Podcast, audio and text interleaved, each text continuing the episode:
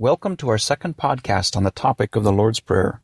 This is the first podcast where we start looking at each component of the Lord's Prayer in depth. In this podcast, the intent is to look at the very first phrase. But before we get started, let's listen to the prayer in its entirety. Make sure you make note of the opening line. Our Father in heaven, hallowed be your name.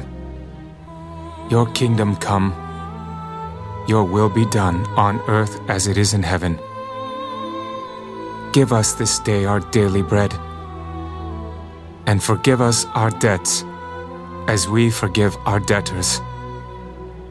And do not lead us into temptation, but deliver us from the evil one.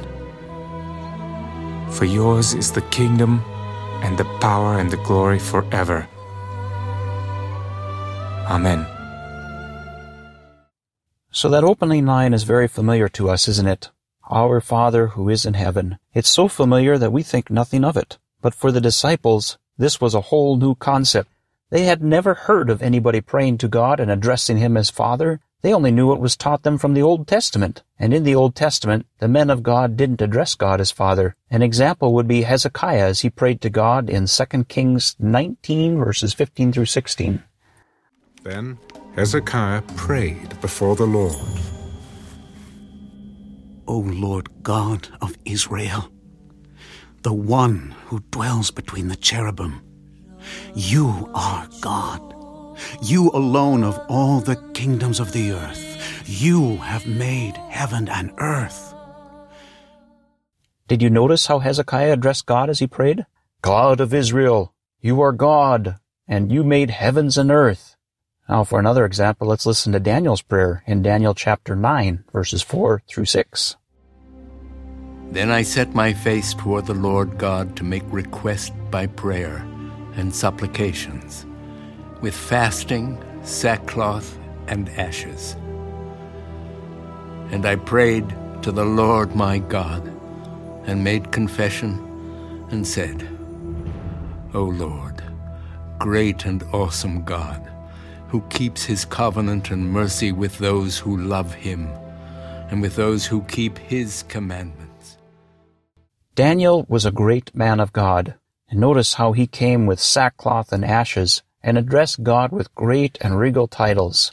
This is probably how the disciples would normally have approached God. To address him as their father must have been a completely new concept.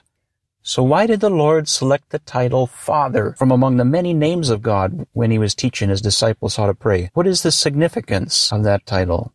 So what is a father? Well, a father is a man who is raising his children. Now, I realize that's kind of a duh statement, but think about what it means. He's taking his children, who are young human beings, and guiding them into adulthood. When his children are young, they know nothing about social norms, the complexity of finances, how to prepare food, how to work for a living, and all the responsibilities of adulthood.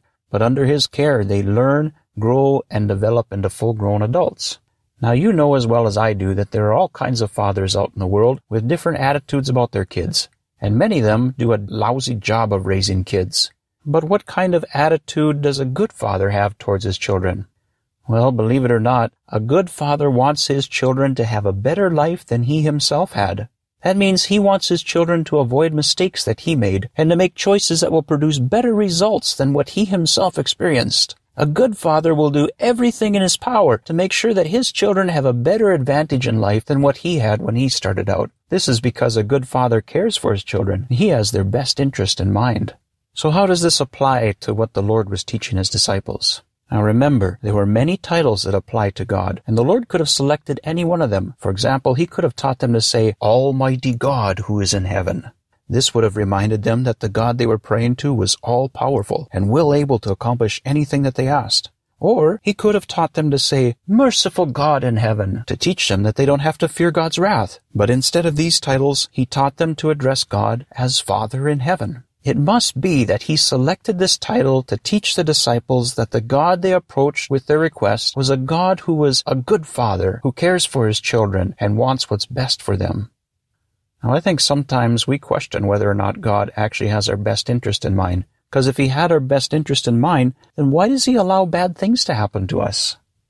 Of course, we recognize that sometimes bad things happen to us because we don't listen to His Word. So He warns us against doing things that will harm us, and sometimes we ignore His warning and we suffer the consequences.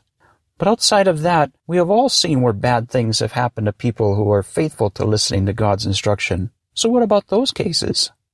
Well, sometimes an earthly father will introduce pain and suffering into a child's life to teach them that a particular attitude or behavior is wrong. We call that discipline. And sometimes a father will allow pain and suffering into a child's life because it's for their benefit. For example, a father may send his child to have their tooth pulled at the dentist. Now, this causes a lot of pain, but it's for their benefit. We certainly wouldn't question that father's love and, and desire for his child's success, would we? But sometimes things happen that could be totally preventable like a child dying from disease, or wicked men carrying out evil actions against loved ones. So what about those cases? How can God care for us if He allows these kinds of things to happen? Well, Job experienced these kinds of things, and I want you to notice what Job said at the end of all of his trials and hardships. I know that you can do everything, and that no purpose of yours can be withheld from you. You ask, Who is this who hides counsel without knowledge? Therefore I have uttered what I did not understand things too wonderful for me, which I did not know. Listen, please, and let me speak. You said, I will question you, and you shall answer me.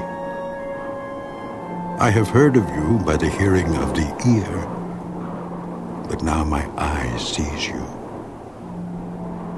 Therefore I abhor myself and repent in dust and ashes. It seems that Job did not conclude that God was not good, but that God has the right to give and to take as he pleases. God is not obligated to give us a comfortable life, and it looks like Job was content with that. But if we were to keep reading to the end of the book of Job, we would have seen that God restored to Job all that he lost, and so Job found the abundance of the goodness of God. Now God, since He is God, has the right to take from us whatever He pleases. So this can make us nervous to trust God. But Job found out that if God took something from him, he restored what was taken away. Now Job received these things in his lifetime, but we believe that if God doesn't restore these things in our lifetime, he will make up for what we suffered in eternity. So we trust that even if God allows bad things to happen, he will more than compensate us for our losses. Our God is a good God, and He is a caring Father. So Jesus is teaching His disciples to recognize that God is a good Father who wants what's best for His children, and He wanted them to trust in the goodness of God. Now try to imagine what it was like for the disciples to approach God with that perspective. They didn't have to try to catch the attention of a powerful God who had better things to do. They were coming before a God who cared for them and wanted what was best for them, like a good father wants for his children. Now you'll notice that the Lord didn't say to pray, Our Father, and then stop. He said, Our Father in heaven. So that's an important point, and there are a couple of things that we should learn from it.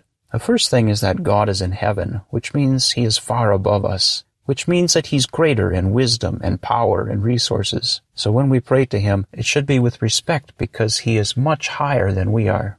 The other thing we can learn has to do with God's ability to provide what we need. You see, it's possible that an earthly father could find himself in a situation where he's not able to give what is best for his children. Either he lacks the resources, or doesn't have the strength, or maybe doesn't even have the patience. But our Father in heaven doesn't have these limitations. Not only does he desire what is best for his people, but he is able to give, and he is able to do what is best for his people. He doesn't run out of resources, and he isn't limited by his strength. He is well able to bring about what is best for us. So how do we apply this to our prayer life? Well, when we pray, we can know that we are praying to a God who wants what is best for us. He wants to do for us the things which will bring us to reach our full potential in life. He is a God who cares very much for each of us. He's not a God who is distant and emotionally removed for us. He is intimately interested in our personal well-being, just as a good father is with his children. Furthermore, he's in heaven, so he's not overwhelmed by the troubles I might be going through or at a loss of what to do. He can see from the perspective of heaven and see beyond my troubles. I'm coming to one who is well able to help me.